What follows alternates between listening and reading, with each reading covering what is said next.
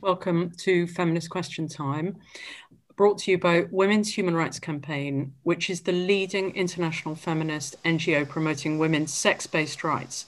Our main focus is on defending women's sex based rights against the threats posed by gender identity ideology.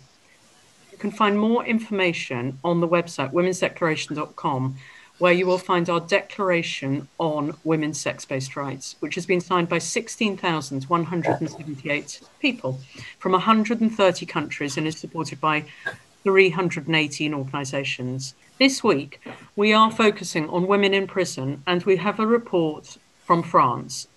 We have Florence Humbert from France. We have, um, uh, speaking about France, we have Heather Mason from Canada Jessica Williams from USA Stroke Australia, and Kate Coleman from the UK. I'm really um, pleased now to be able to introduce our first speaker, who is Florence Humbert from France. She's a feminist activist and expert in prostitution.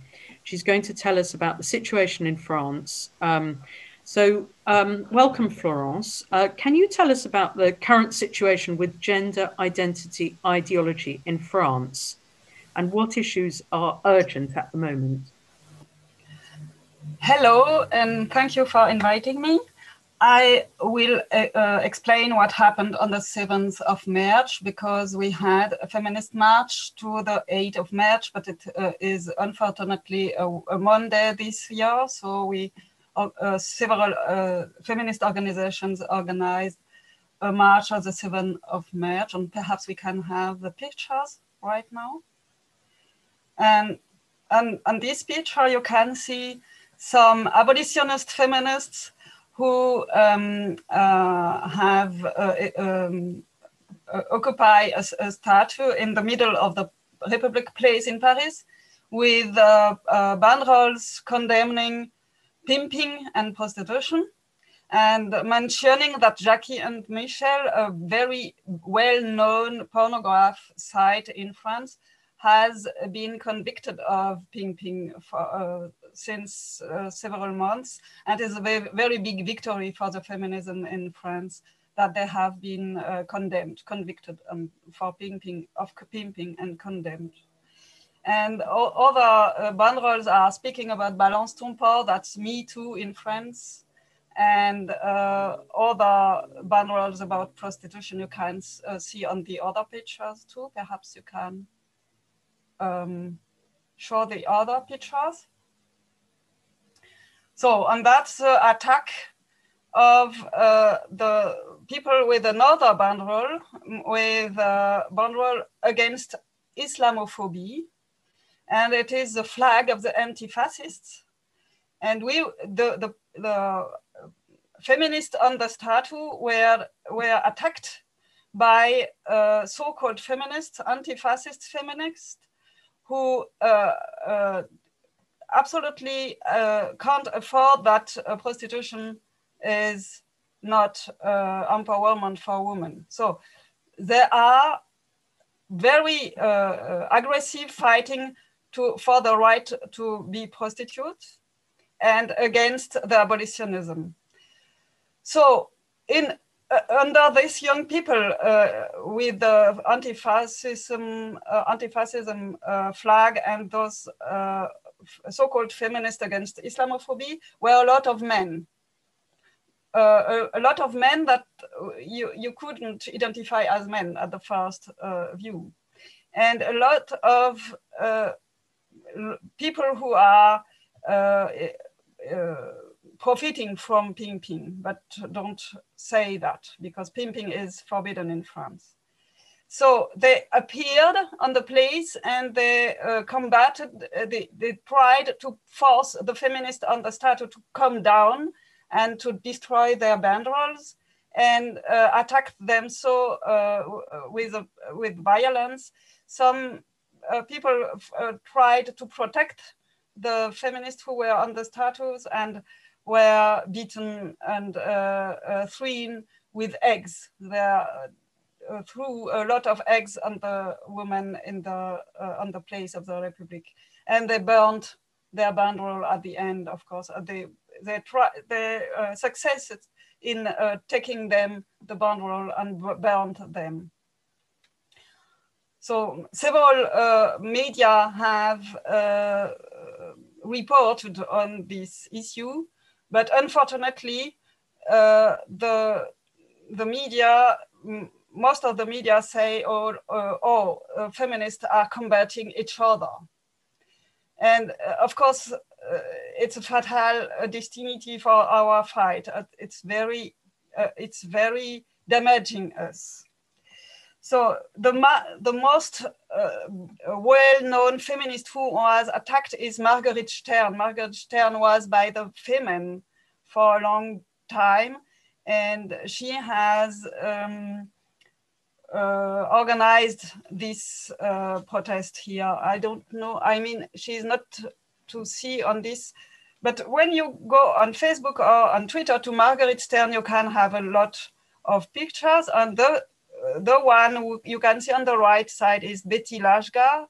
Ibtissam Betty is a, a Moroccan feminist uh, who is uh, between uh, uh pendling be between France and Morocco and is very active against uh, prostitution and uh, against violence against women too. And, um, the main purpose they have is to protect the right of men to sexually abuse and rape young women. They have no uh, paroles against violence against women, only paroles against uh, uh, the fact that prostitution is uh, not allowed in France today. So the first attacked banderole was the slogan, long live the female sex. It was the first who were, uh, was twin with eggs. It is not uh, something with it has nothing to do with prostitution or something like that. So we don't know if the attackers were really aware about what they attacked, in fact. Perhaps it's a, a very um, brutal uh, violence against uh, feminists. They absolutely don't know what uh, they attacked, in, in fact. Uh, Marguerite Stern was interviewed by Julie Bindel in English in uh, The Critic, thecritic.co.uk. Perhaps you can see the article, I can give it in the chat after. So it was uh, an event where we had to, to struggle against uh, trans activists. Not only trans activists, but a lot of the other struggle is the fact that uh, the, the, Ministry of Health is uh, targeting teenagers with a, um, homepage on S'exprime, who is mentioning the gender dysphoria as something uh, teenagers can suffer from, and uh, explaining gender dysphoria is uh, on why the teenager are uh, uncomfortable with it. It is only mentioning transition. So transition feels to discrimination and discrimination feels, uh, uh, leads to transition. It is a circular explanation. I wonder if uh, uh any teenager would understand in a, uh, something to this uh, explanation. But act, um, the fact is in, in France, it is not allowed for teenagers to access hormone therapy and they are trafficked underground. Hormone uh, medicines are trafficked underground, but it's not allowed and it's not um, uh, paid. There is a very big struggle at the moment to let the uh, physicians prescribe hormone therapy to adults because when they prescribe it, it is paid by the public health insurance. That means every French uh, worker, every French employer has to pay for the transition. But they don't want, the trans activists don't want that transition is a medical issue because it was, uh, uh, it was um, uh, illegally psychiatrized when they were, uh, they, they had to be in a psychotherapy within two years and it has been removed from the rules. So it, it they have not they have not to prove anything before asking for an hormone therapy or surgery because it's not an illness. That's their uh, assessment all the time. They say it's not an illness, it's not an illness, but the health insurance has to pay for it. So they have, the, the physicians have to prescribe the, so the, there is a, a, a, committee of some psychologists or psychiatrists who um, manage the demands. And the one of the members of this uh, uh, committee is Elizabeth Roudinesco, a long time fighter for the right uh, to same-sex marriage, for an example. Um, and she's a, uh, the author of an essay, It is Oneself as a King, about excesses of identity policy. It has been published this year, 2021. And uh, she has been defined and criticized in uh, uh, the um, in the web because she has said uh, there is nowadays an epidemic of transgenderism in France. She said uh, something like that in an interview, and she, there was a, a storm of attack uh, against her because uh, she said something like that. So the most of the lesbian organization were asked if she accepted biological men who were uh, becoming female. Uh, most of them refused. Some of them accepted. And in uh, it was 2010, uh, on the years, uh, the beginning of the 21st century, and 2010, some lesbian organizations were leading, were uh, led, sorry, led by men, by uh, so-called trans women. And uh, some of them refused and were threatened and, and uh, of course, they have to manage to uh, share the state funding and the, sub, the sponsoring. Uh, it, it is not double uh, uh, sponsoring because there is double so much uh, uh, organization for lesbian. Some lesbian who didn't want to accept men in their organization has had to gr ground another organization. So when there are double organization, they can't receive so much money as when there is only one organization. So it is um, it, it is a financial attack. So now I don't know if I have some minutes more. I would like to see to let you see how we counterattack because some young feminists in uh, France have uh, found each other. It is, uh, I'm very grateful to Joe because it is because of the WHRC that we found to each other.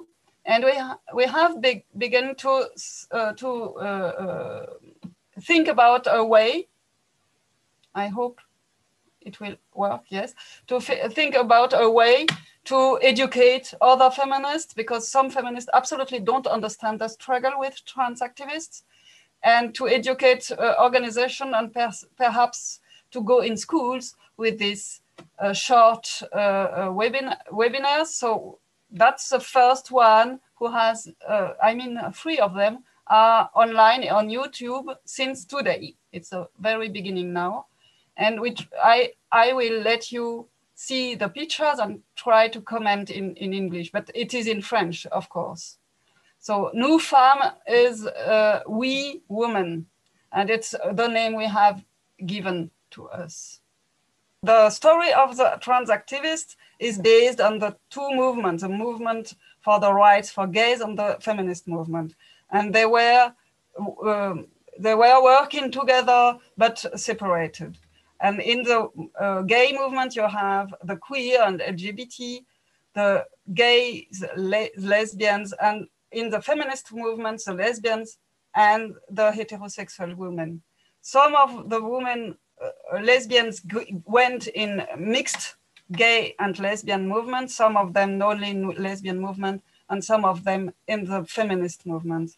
So the transsexuals appeared to be uh, gay men who wanted to become women and played with the role models.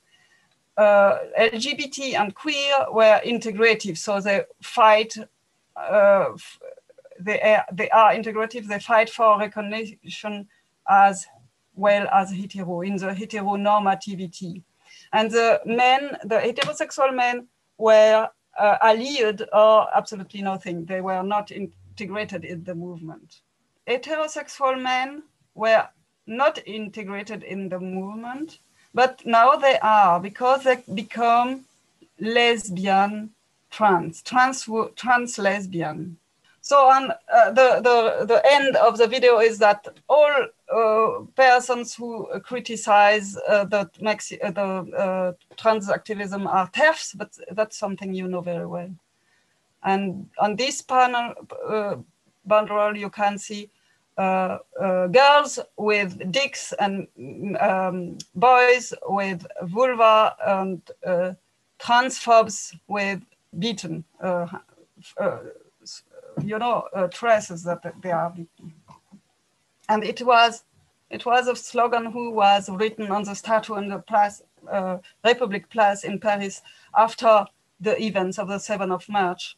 They, they write, they wrote uh, on the on the statue, "Beat a trans, save, beat beat a TERF, save a trans." It was the slogan this, they wrote about it. Okay, thank you. Okay, we're going to now go to Heather Mason. She's from Canada. She's a former federal prisoner and founding member of CAWSBAR, which is Canadian Women's Sex Based Rights. And she's going to talk to us about the history of women's corrections and the difference between men and women's prisons. Uh, thank you so much for being here. Over to you, Heather. Hi, thanks for having me. Um, as you know, uh, my name's Heather, and I was incarcerated in jails and um, the women's prison in Ontario. So the first time I was incarcerated was 2014. Um, I had a drug problem, and it kept leading me back to jail. Um, and this is uh, it's it's common. That's what a lot of women in Canada are actually in jail for. So women are the fastest growing prison population in Canada and worldwide. And a lot of the factors that result in the incarceration of women is violence against women, um, poverty, drug addiction, um, drug addiction resulting from trying to numb ourselves um, from our sexual and physical abuse in our childhood and throughout our um, young adult life. So most of us numb ourselves with drugs. Um, and then a lot of us end up in prostitution actually to be able to afford to buy our drugs. Um, I find that most of us women turn to selling our bodies to make money um, for our drugs, whereas men are out committing more violent crimes. Um, so the way that women end up going to jail is a lot different. Um, many have been traumatized. It's about 80% of women that are incarcerated in our federal prisons that are um, in prison for navigating um, crimes relating to poverty and abuse. Um, and a lot of these women that are even in for so called violent crimes are typically acting in self defense or in defense of their children. Um, a lot of them plead guilty because they don't want to deal with the trial um, and how long it takes to actually proceed through the legal system.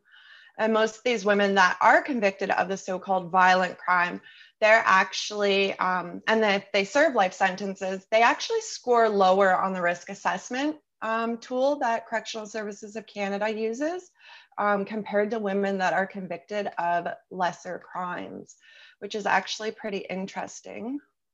So I wanted to give a little bit of a back down, back down, background on women's corrections. Um, I feel like people aren't aware that men's corrections and women's corrections are different.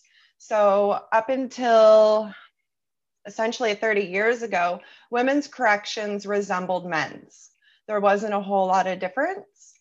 Um, so, the first women's federal prison, so in Canada, we have provincial jails and we have federal prisons, and our federal prisons are for two years plus a day.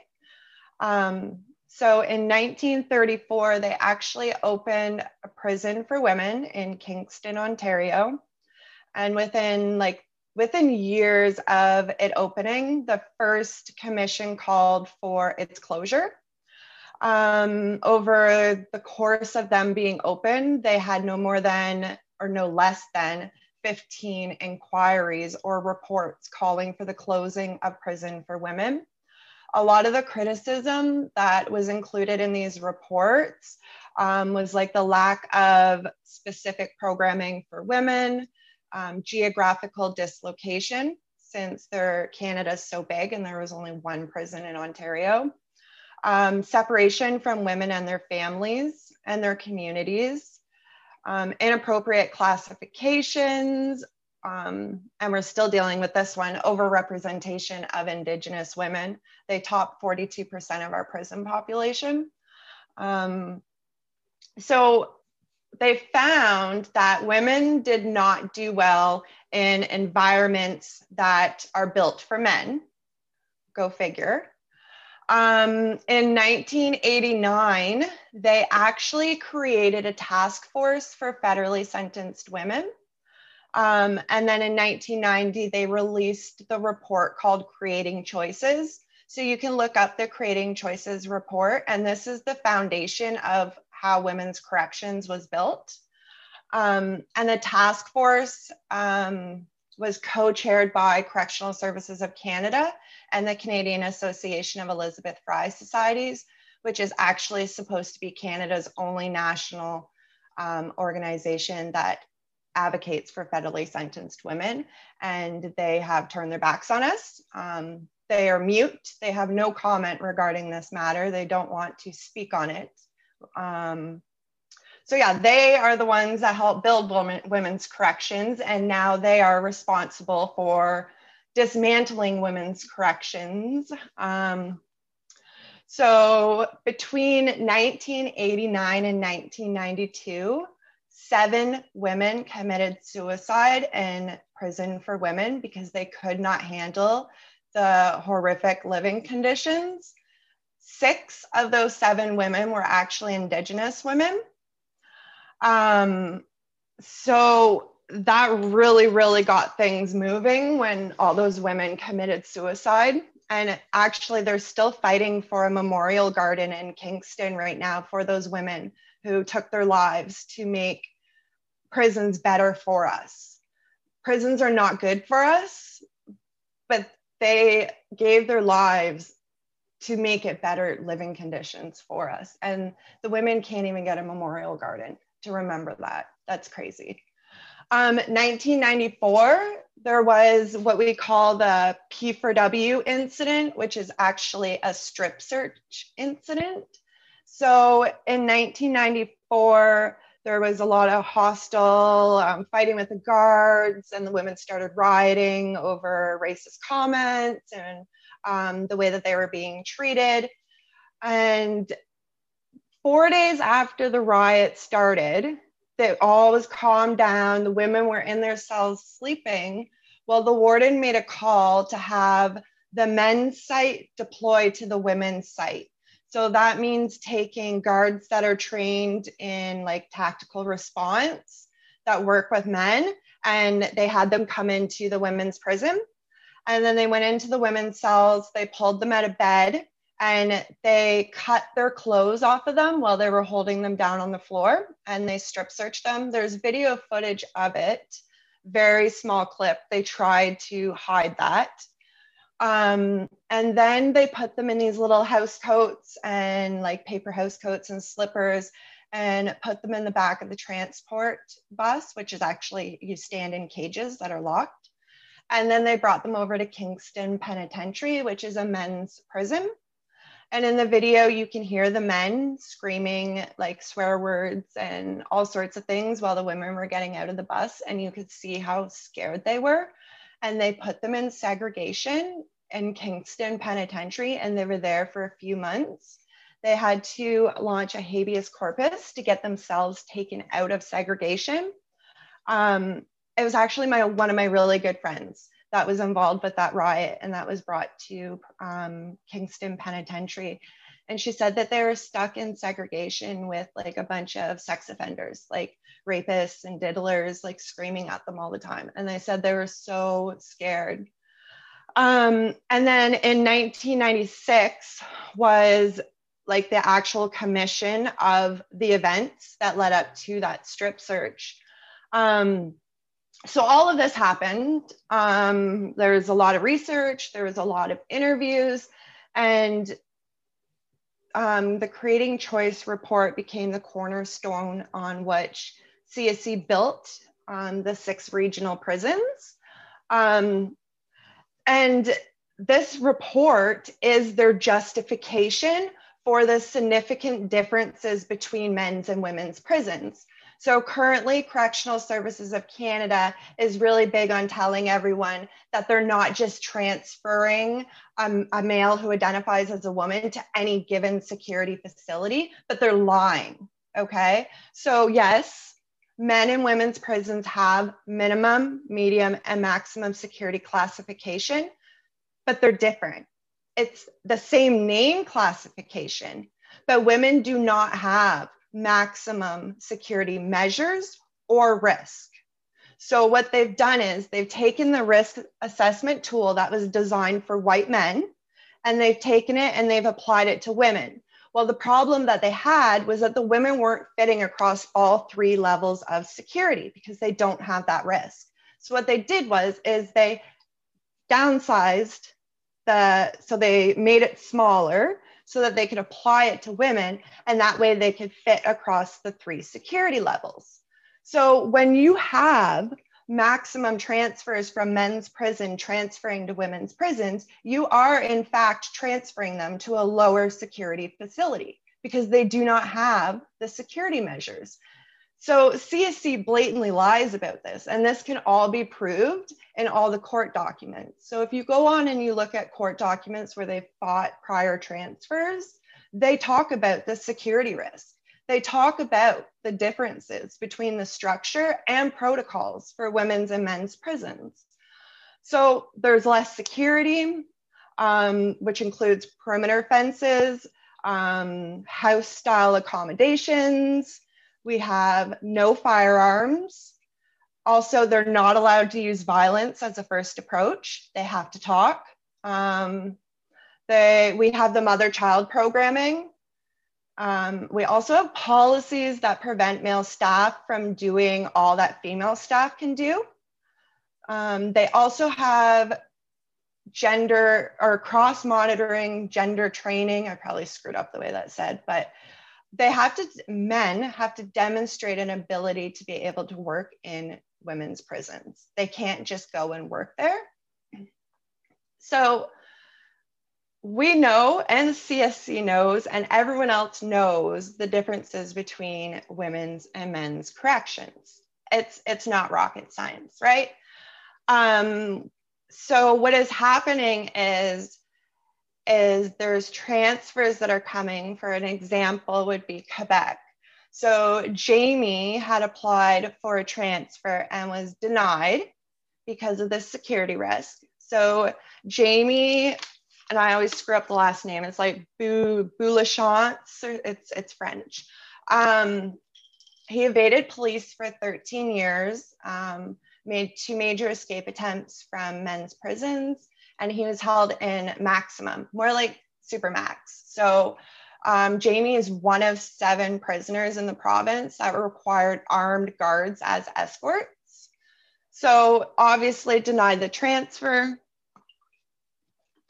so then Jamie got surgery, which means now CSC can't prevent the transfer. Jamie's transferred from essentially supermax security risk and measures to a medium security facility. So the guards have been protesting about work conditions and safety concerns and measures outside of the women's prison in Quebec as well as Jamie's lawyer was interviewed saying, well, the, Jamie's a woman. There's no reason Jamie can't be in a woman's prison. They're just going to have to increase security measures.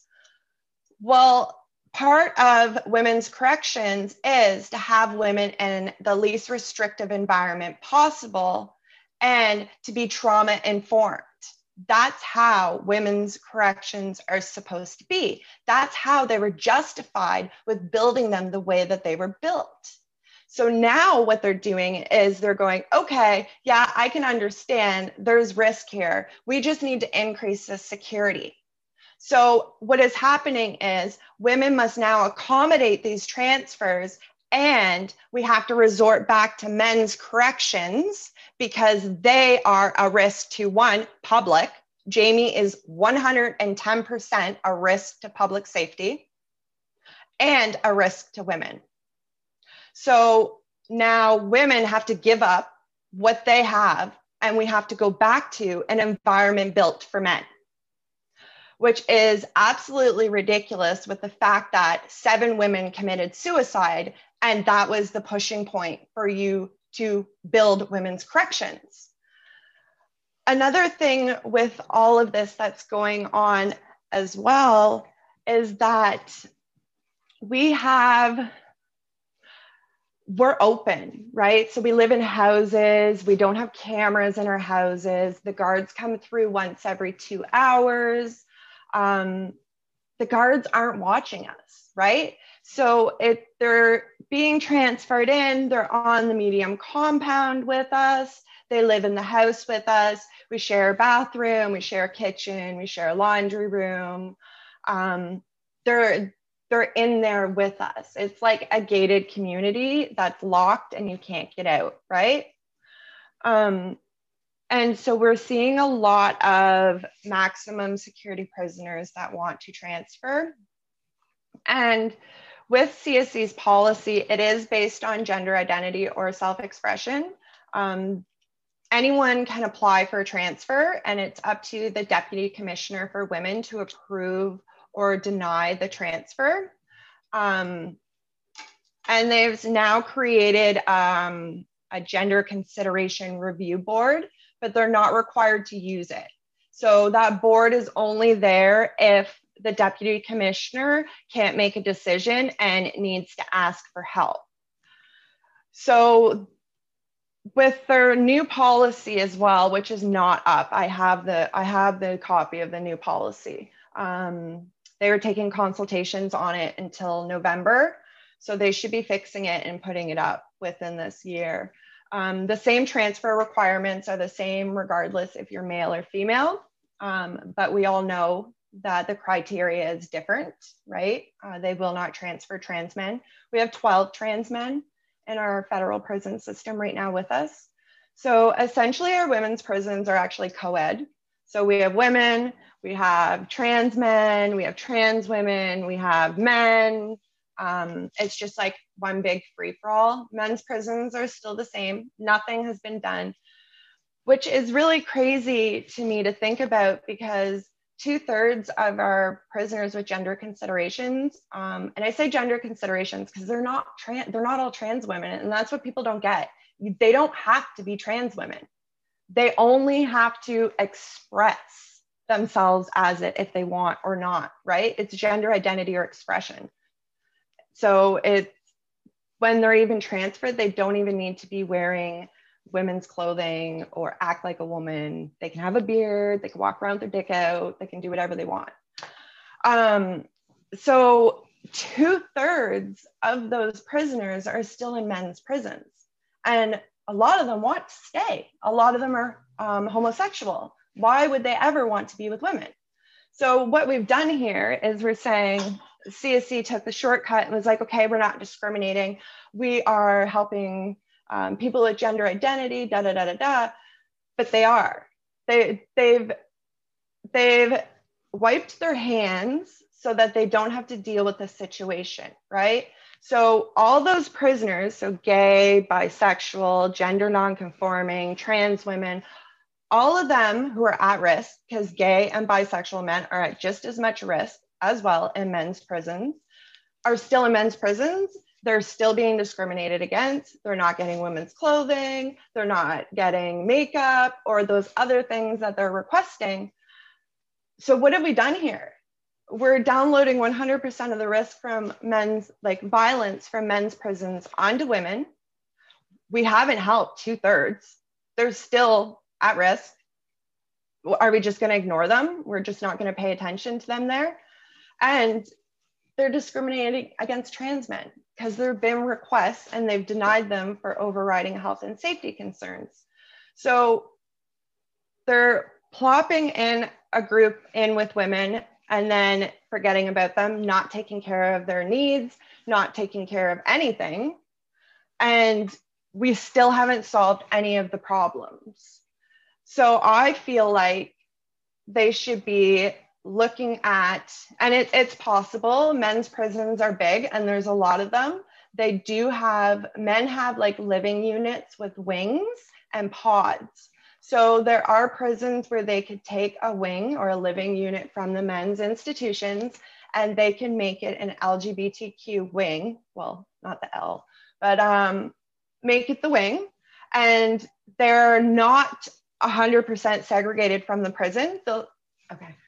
They'll still be able to um, go to gym and programs and stuff with the rest of the institution, but they'll have their needs taken care of. They'll have their programs, they'll have access to any clothing, makeup, etc. that they want. And then we're not putting women at risk. Adam is actually Canada's youngest dangerous offender. Um, and then is in Fraser Valley for women right now. Um, so Adam was the one that got the gender reassignment or sex reassignment surgery and the double D breast implants paid for by taxpayers um, and is in Fraser Valley. So he was the one that um, molested or raped a three month old baby. Um, and the baby had so much damage that it had to have reconstructive surgery. Um, and also confessed to killing a child when he was younger as well. So um, I'm actually hearing a lot of reports um, coming out of there because Adam is not happy that he had to have surgery and that the rest of the men that are in there still have their penis. Um, so there's actually been a lot of interesting things coming out of Fraser Valley because currently they have about five last I counted. Fraser Valley only has 92 people in it. So the trans population at that women's prison is actually 5.4%. Um, that's what people don't understand. There's only 693 women incarcerated federally across Canada. So when you have such a small portion and when you have a population that's only 92 women, you start putting them in women's prisons, and that really, really changes the dynamic very, very quickly um, because they're small. Um, also, there's another question in here, and I feel like it's uh, the org honestly. I feel like Morgan's here. Um, they're going off about trans women that were in women's prisons being transferred back to men's prisons. CSC only admits to transferring 12, and I can tell you where all 12 of those are. There's actually more because they're not counting the ones that have had surgery. CSC does not transfer men who have had surgery back to men's institutions. And the ones that they've admitted to transferring there's only one that transferred back to men's prisons, and that was actually Michael Williams, who raped and murdered a 13 year old Indigenous woman and had issues at Fraser Valley, and the women had issues with him. And he actually got jumped in maximum security by a bunch of Indigenous women who were abused as children because of the way that he was being in the prison. Um, the things that he was saying and just obviously the presence too when you're confined in those places. So he actually voluntarily transferred back to Kent, Kent prison for women or for men, sorry. And he actually beat up another trans prisoner at Kent and was shipped to Saskatchewan Pen. Um, so I don't know who these other trans people are. I guess Correctional Services of Canada is lying about how many they're transferring.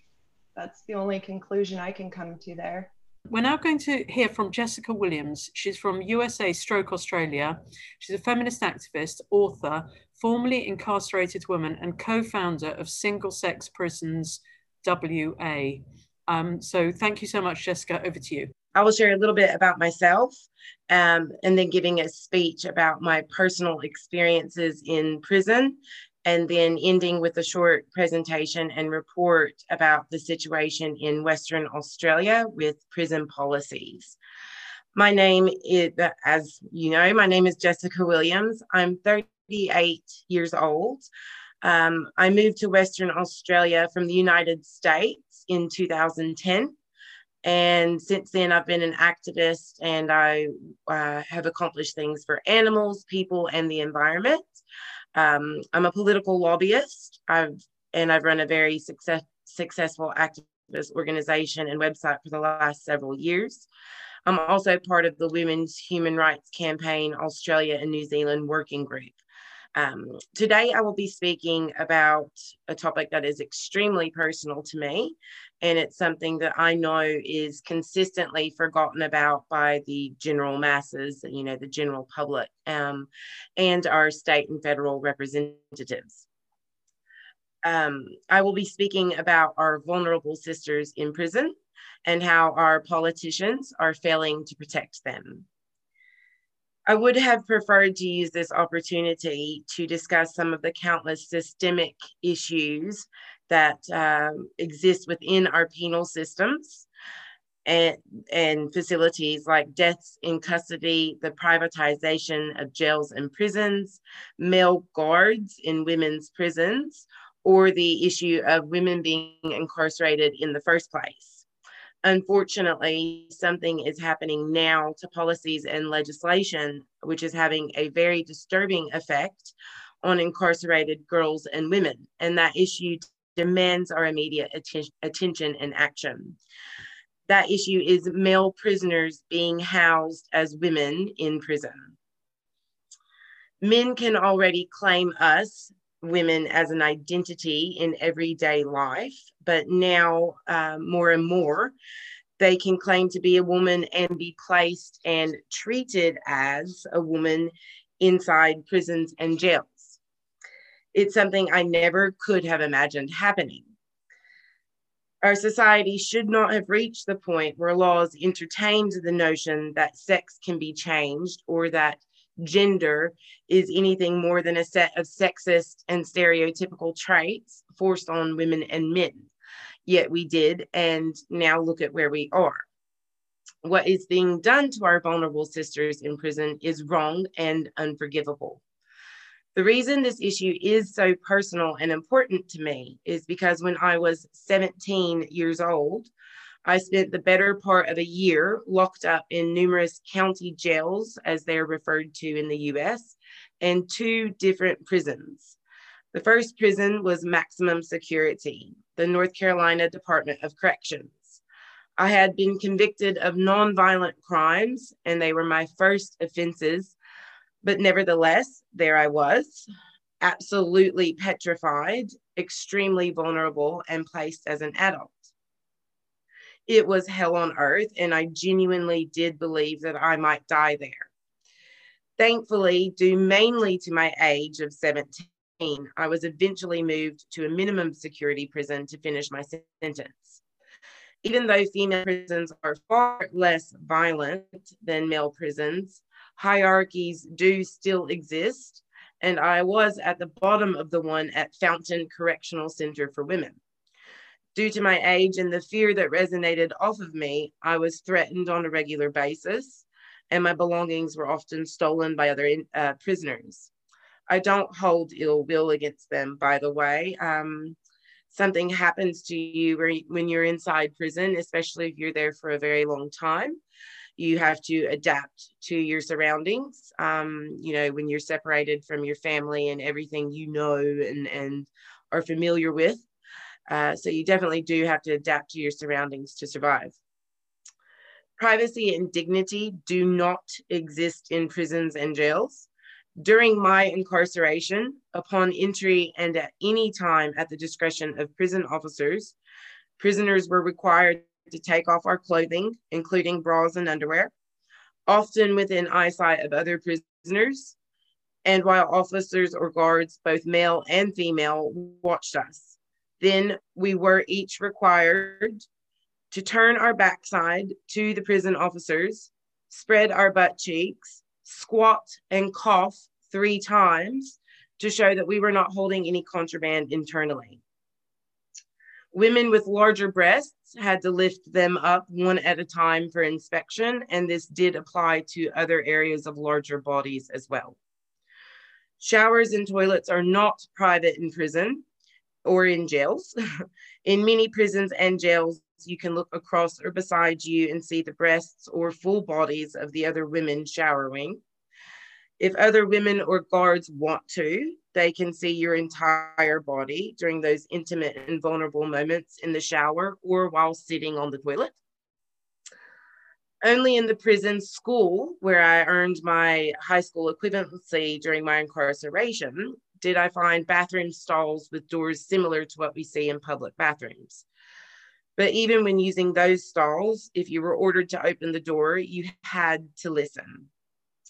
You were told when to sleep and when to wake and when to eat in prison. When you're a prisoner, your belongings don't really belong to you.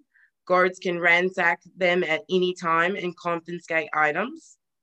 You can't have what's considered to be hard jewelry, like certain rings and necklaces. You can't have mobile phones, and you definitely don't have internet access at your fingertips. You can only make phone calls at certain times and for certain lengths of time and any letters that people send to you are inspected and often opened and read before they reach you, if they reach you at all. You depend greatly on money being sent to you from friends and family to purchase any food and hygiene products above the usual cheap uh, quality of state issued items. And you have nothing but time. Time, idle time to anguish over what you are missing out on, what you have done to your life, all of the loved ones you miss, and what terrors may await you the next day. As I mentioned earlier, women in prison are often forgotten by most people and definitely by our politicians, but also by too many feminists. So, anytime I have the opportunity to talk about this, I speak honestly and genuinely from my heart to make the most of these opportunities. I hope I leave you with a distinct and lasting feeling of what it could be like to have your freedom taken from you, what it could feel like to be a woman in prison. Not many people will know a woman that has been to prison, much less get to hear about her experiences. But today's attendees are getting that rare opportunity with myself and the other speakers. So please trust me when I say that being incarcerated is by far one of the most isolating, overwhelming, and traumatizing experiences that a human being can go through. And all of that is multiplied exponentially for incarcerated women. Now, the elected officials put in charge of prisons and the policies thereof are allowing male born people to claim they are women and they're allowing these men to be housed as women. It is absurd. The organiza- organization I co created, Single Sex Prisons WA, produced a comprehensive report which obliterates any justification for just uh, any justification for policies which allow men to be housed and treated as women, whether that is allowed because of transsexual status or because of self-identification because a male is a male with or without a penis, and we are not an identity. Single sex prisons WA holds principles which include the support for provisions to address at risk gender diverse prisoners because we are well aware of the risks associated with a male that may have breasts housed with other males. But these provisions should never, ever come at the expense of the rights, protections, and provisions for female prisoners.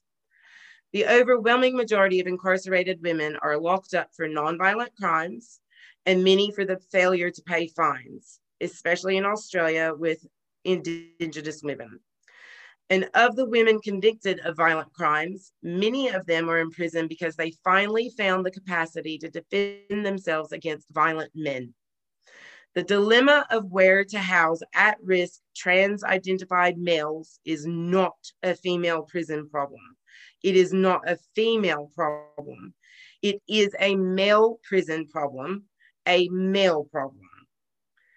Policies which allow male prisoners to be housed as females are not only a perversion of law, facts, and reality, but they are a clear and unlawful breach of our sex based rights and protections.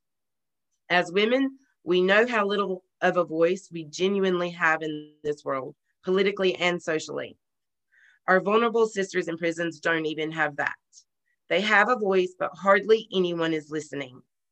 They are the forgotten members of our communities. Even dedicated, intelligent, and hyper aware women routinely forget about prisons and the girls and women inside those lonely and hellish walls. I hope people understand that even the women fighting against having their sport categories invaded, their bathrooms and pools invaded, their clubs and programs taken over, still have options in comparison. We get to go home, be with our family and friends, go on social media to vent and organize with other women, and most importantly, we can freely exercise our right to vote and consistently lobby our politicians to try and change the policies and laws that are harming us. But incarcerated females cannot do those things. They have little to no options and nowhere to escape. They are some of the most vulnerable women on our planet. They are prisoners. They are not pieces of rubbish that our society can just throw away. They are women. They are me. I am a survivor of violence and trauma, like most women in prison, and I am a woman that has value and worth, just like every single woman that is stuck inside a dirty, isolated, depressing prison. Remember them. Remember that politicians have abandoned them and their rights. They need us to fight for them just as passionately and consistently as we fight for other causes.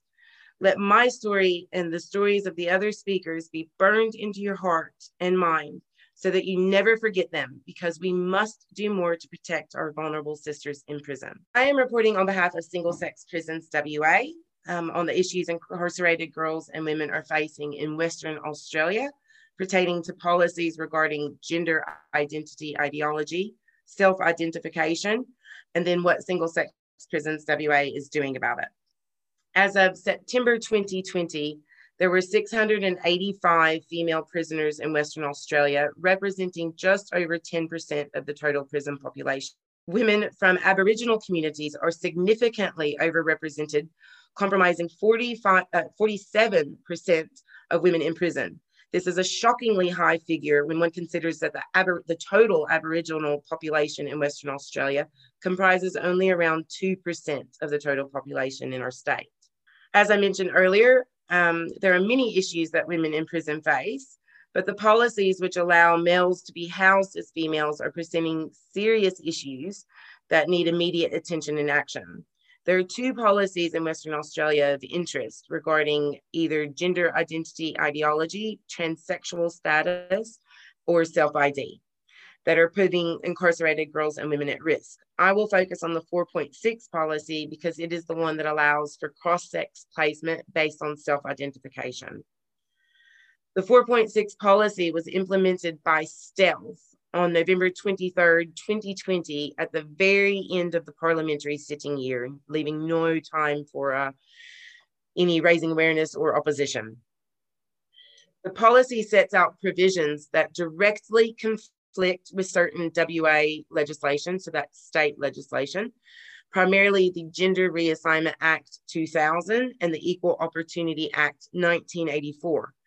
In addition, the 4.6 policy undermines and overrides some protections in the Federal Sex Discrimination Act and CEDAW, specifically Article 1 and 2, as well as Rule 11 of the Nelson Mandela Rules, the UN standard minimum rules for the treatment of prisoners.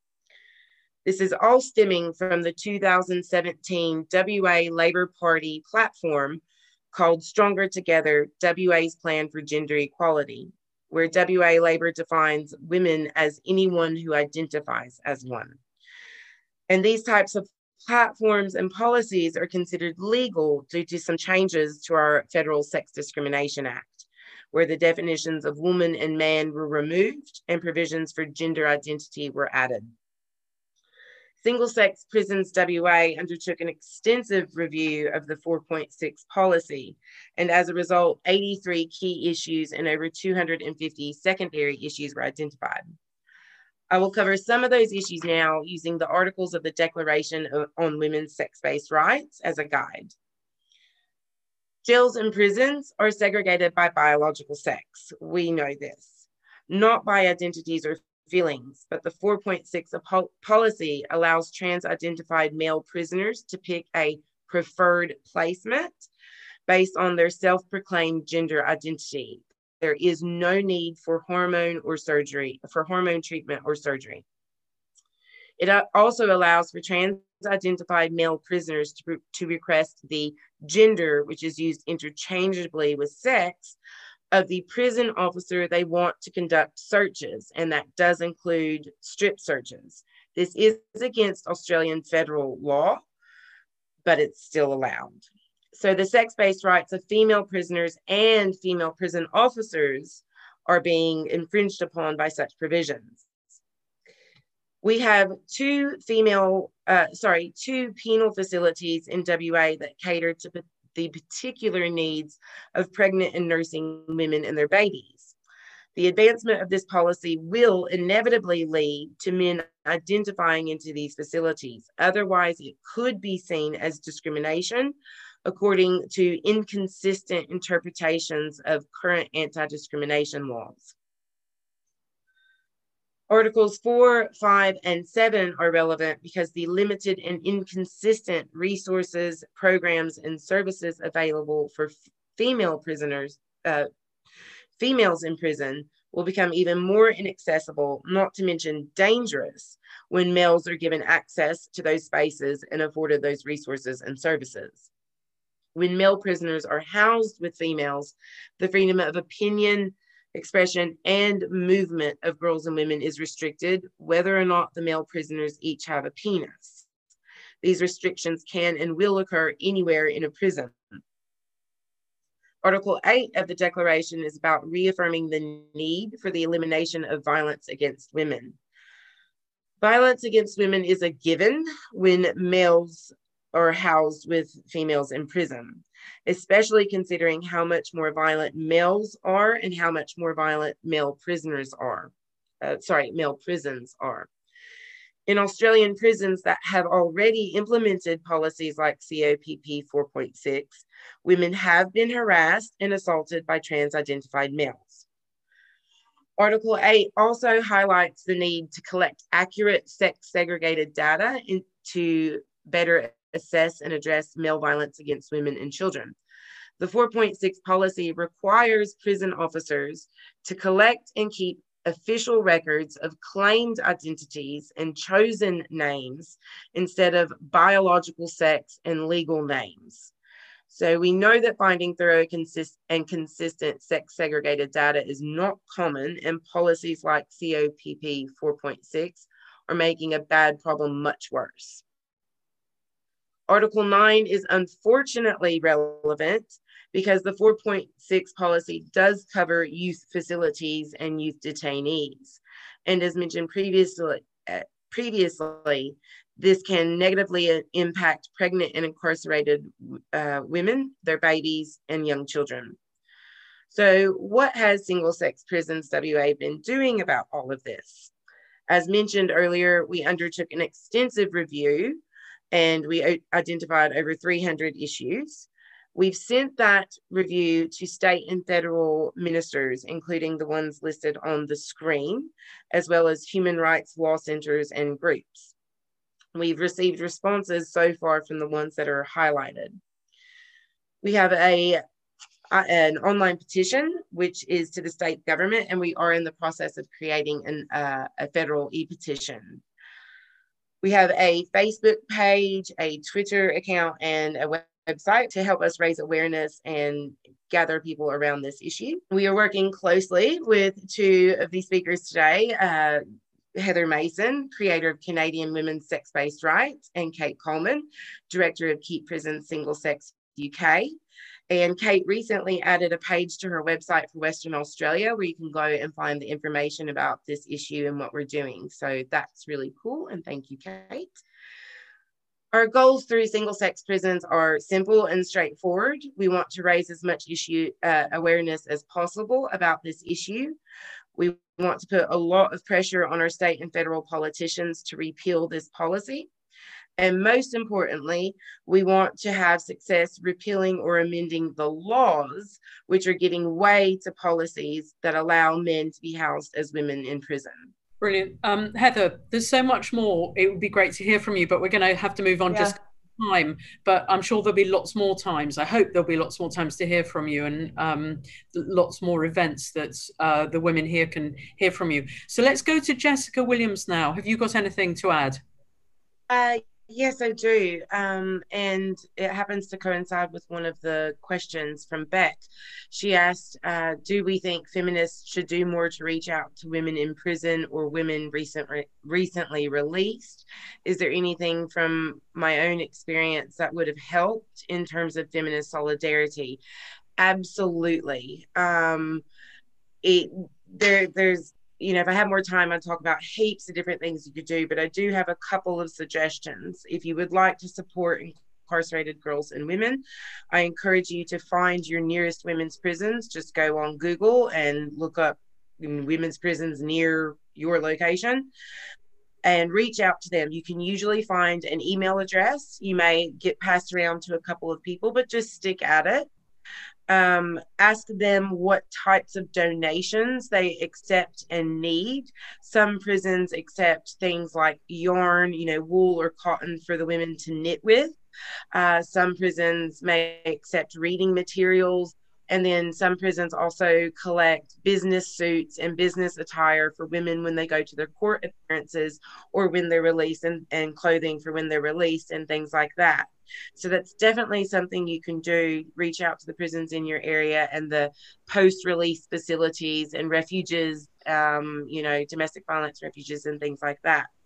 Um, also, please look into the laws and policies for corrective services in your area. If they if you find that they are similar to the ones that we've discussed today, please reach out to the relevant politicians, your your minister politicians for corrective services for women, um, and and things like that. Write them emails, letters, uh, call them and lobby them to amend or repeal those policies and laws um, and get everyone you can involved along with that. Women in prison definitely need to be remembered and put at the forefront of our minds and our uh, discussions, especially our feminist discussions. We're now going to go to Kate Coleman, who's from the UK. She's the founder of Keep Prisons Single Sex. So, welcome, Kate. I'm going to outline the situation for prisons in England and Wales and also discuss the recent judicial review, which we had at the beginning of March.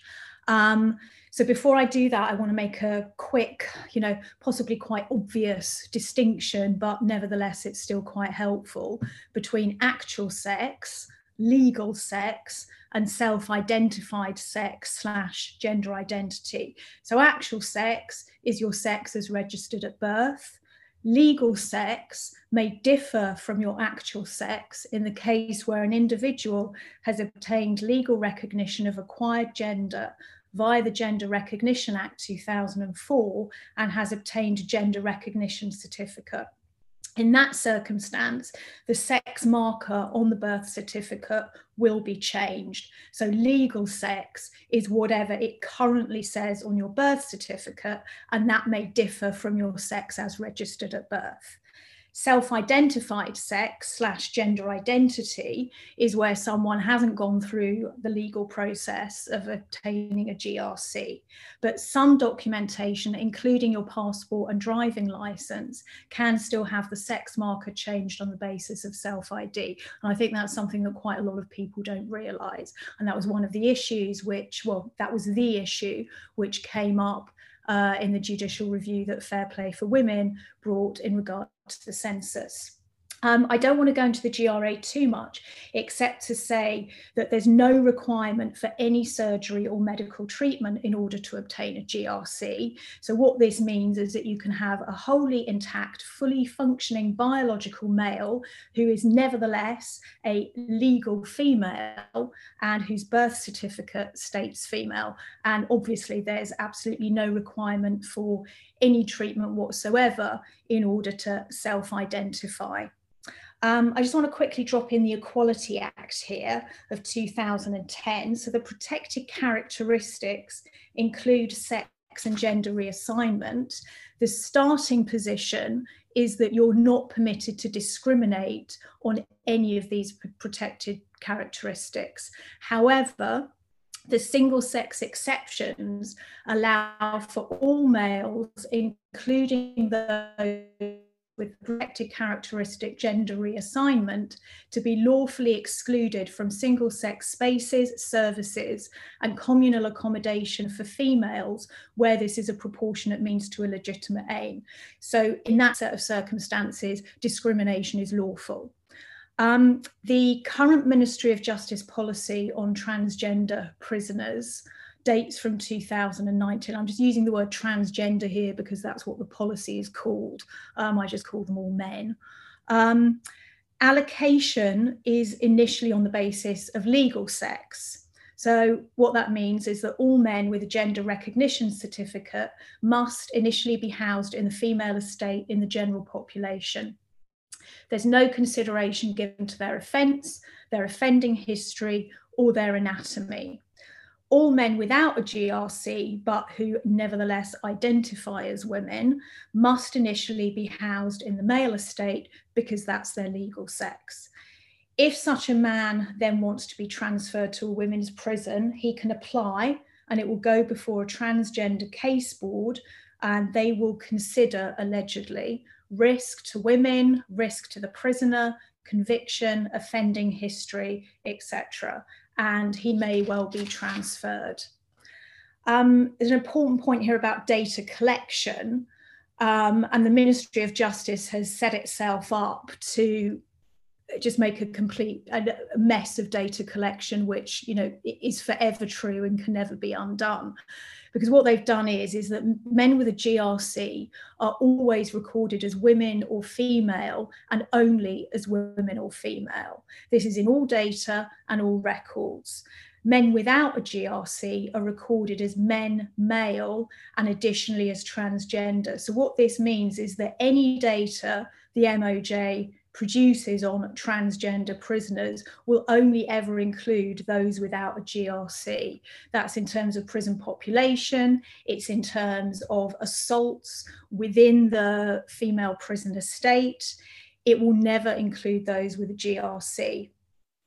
So, what do we know? We know from data which was supplied by the Ministry of Justice last year in response to Freedom of Information Access requests submitted by Fair Play for Women, that as of the data collection point for 2019, there were 11 males with no GRC held in the female estate. Number with a GRC, unknown. 57% of the 129 males who identify as transgender and who are held in the male estate have at least one conviction for sexual offences. This is obviously out of all dispropor- out of all proportion to female prisoners, where the rate of conviction for sexual offences is around 3%. And it's also far in excess of the rate of conviction for sexual offences for men, which is around 18%. So yes, we're talking small numbers, but these are the numbers we've got. So we're looking at a, a prison prisoner cohort, which is quite unlike even men. It's quite unlike any other. Um, so in March, at the beginning of March, a judicial review was heard in the High Court um, and I want to look at the prisons policy in light of this as it shows some of the legal issues, inclu- including human rights law, at stake here, and also the Ministry of Justice thinking around these issues. The judicial review was brought by a female prisoner who was sexually assaulted by a male prisoner with a GRC who'd been convicted of serious sexual offences and who was housed in a women's prison with her. As at the time of the judicial review, this male prisoner was still housed in a women's prison in the general prison population. The female prisoner challenged the lawfulness of the policies that permit males to be housed in the female estate with reference to the Equality Act and the Human Rights Act of 1998. Article 3 of the Human Rights Act states that no one shall be subject to torture or to inhuman or degrading treatment or punishment. The argument here was that housing male prisoners in the female estate violates women's Article 3 rights because it exposes them to a risk of sexual assault that would not arise otherwise. Now, what's important to note here is that Article 3 is an absolute right. So this means it can never be negotiated and it can never be set aside. There's also a minimum threshold of severity that must be proved. Article 8 concerns the right to respect for private and family life. This is not an absolute right and can be interfered with as is necessary in accordance with the law in a democratic society. And we'll see that this is important later on when we look at how the Article 8 rights of males who want to be housed in the female estate has been interpreted.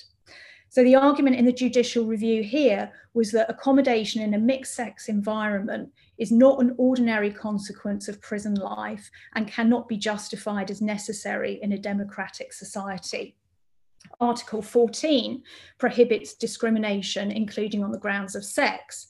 The argument here is that although the Ministry of Justice claim that the policies regarding transgender prisoners are neutral in that they apply both to the male estate and to the female estate, and that in any case they don't apply to female prisoners, they only apply to transgender prisoners. Nevertheless, we know that women who identify as transgender, whether or not they've got a gender recognition certificate, are never held in the male estate because suddenly the reality of immutable biological sex becomes self evident, very important, and it's a risk that nobody is prepared to take. Nevertheless, were females to be housed in the male estate, the impact on male prisoners is wholly unlike the impact on female prisoners of housing men with them. So, according to the Equality Act, the argument was that the Secretary of State for Justice did not take account of the single sex exceptions that permit all male prisoners, who, even those who identify as transgender and even those who have a gender recognition certificate, to be excluded from the female estate. Less intrusive options to house this group of prisoners safely were legally available to the Ministry of Justice, but these were rejected. So the defence barrister made some quite interesting points, which I think really reveal the Ministry of Justice thinking on, on all of this. So, with regard to the Equality Act, the defence claimed that the single sex exceptions are merely statements of permission, they're not uh, any statement of obligation. The legal starting point is non discrimination, and in meeting this obligation, a decision maker is free to ignore the single sex exceptions entirely or to implement a higher threshold for excluding males. The defence argued that this meant that the policy is fully consistent with the single sex exceptions.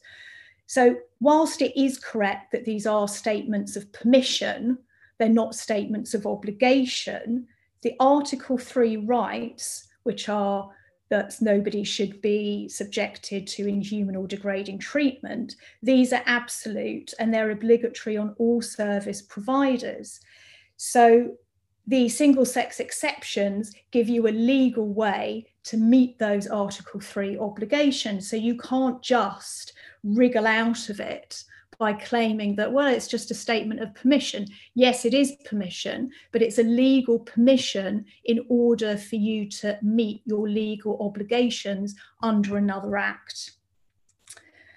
The defence also argued that I thought this, this was particularly raised my eyebrows that women in prison will inevitably be exposed to all kinds of people representing all kinds of different protected characteristics from all kinds of backgrounds. And they simply can't just pick and choose which groups they do and do not associate with because it's prison. It was kind of verging on the, well, you know, you're going to be exposed to um, old women, you're going to be exposed to black women, you're going to be exposed to lesbians. So you'll also be exposed to women who have the, the protected characteristic gender reassignment, i.e., men. Um, it seemed that wasn't exactly what the uh, defence barrister said, but it re- was very reminiscent of that kind of argument that we see elsewhere. And to me, that just really seems to be quite a desperate move to get around the issue. And again, it just completely ignores the absolute Article 3 rights of women. Housing male prisoners in the female estate has quite often previously hinged on the Article 8 rights of these men, which is the right to respect for private and family life. That to deny them this would infringe on these rights that they have. Now, where this takes precedence over the non negotiable absolute rights of women not to be subjected to torture, inhuman or degrading treatment or punishment, I think we really see the crux of this matter, which is throughout this, women are seen as lesser, not fully human, and that their rights are just simply unimportant. So, as we know, the MOJ collects no data on GRC holders. The defence explained that this is because the MOJ believes that to collect data on GRC holders and to identify them as such could be a criminal act in accordance with Section 22 of the Gender Recognition Act. Section 22 prohibits specific people in specific circumstances from disclosing information concerning someone's gender recognition status the judges in the JR were frankly incredulous that no one knows how many GRC holders are in prison, particularly as a policy there is a policy relating to GRC holders. As one of them said, well, if you don't know how many you've got and you don't know how many, who they are, you haven't got a policy, you've just got a piece of paper. Article 8 rights are often cited here. However, for the purposes of safeguarding and risk assessment, the right to respect for private life must surely be capable of lawful infringement. I believe that there hasn't been a single prosecution under Section 22 of the GRA. However, it's clear that it has a chilling effect, which results in a can't ask, won't tell situation where someone's assertion that they have a GRC, or at least their refusal to say whether they do or not, is not challengeable for fear that to do so will be a criminal act. But this is just nonsense. I think that the application of Section 22 needs challenging in the courts. I find it difficult to believe that prison staff may not record and use GRC status for the purposes of safeguarding and risk assessment, and I find it impossible to believe that this could be successfully prosecuted.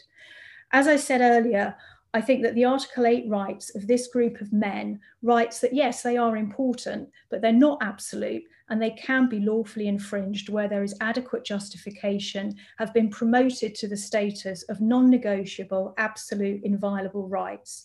By contrast, the absolute non negotiable rights of women not to be subjected to inhuman and degrading treatment have been downgraded to at most a mere afterthought.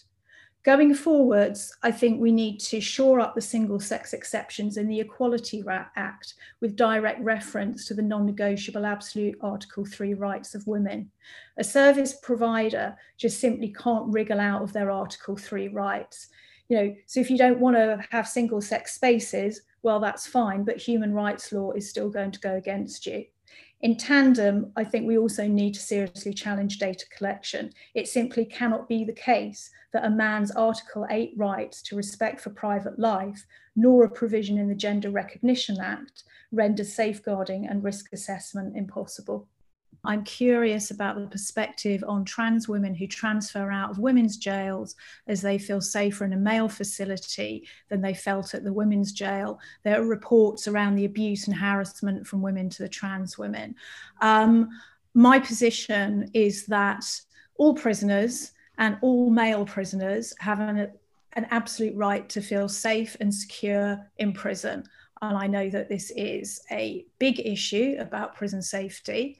Um, there are many groups of male prisoners who are vulnerable uh, gay males, old males, disabled males, ill males, effeminate presenting males, as well as those who identify as transgender. In all cases, the solution to keeping males safe in prison needs to be addressed by the male estate, in the male estate, using resources that are earmarked for the male estate. And that's all I have to say on it.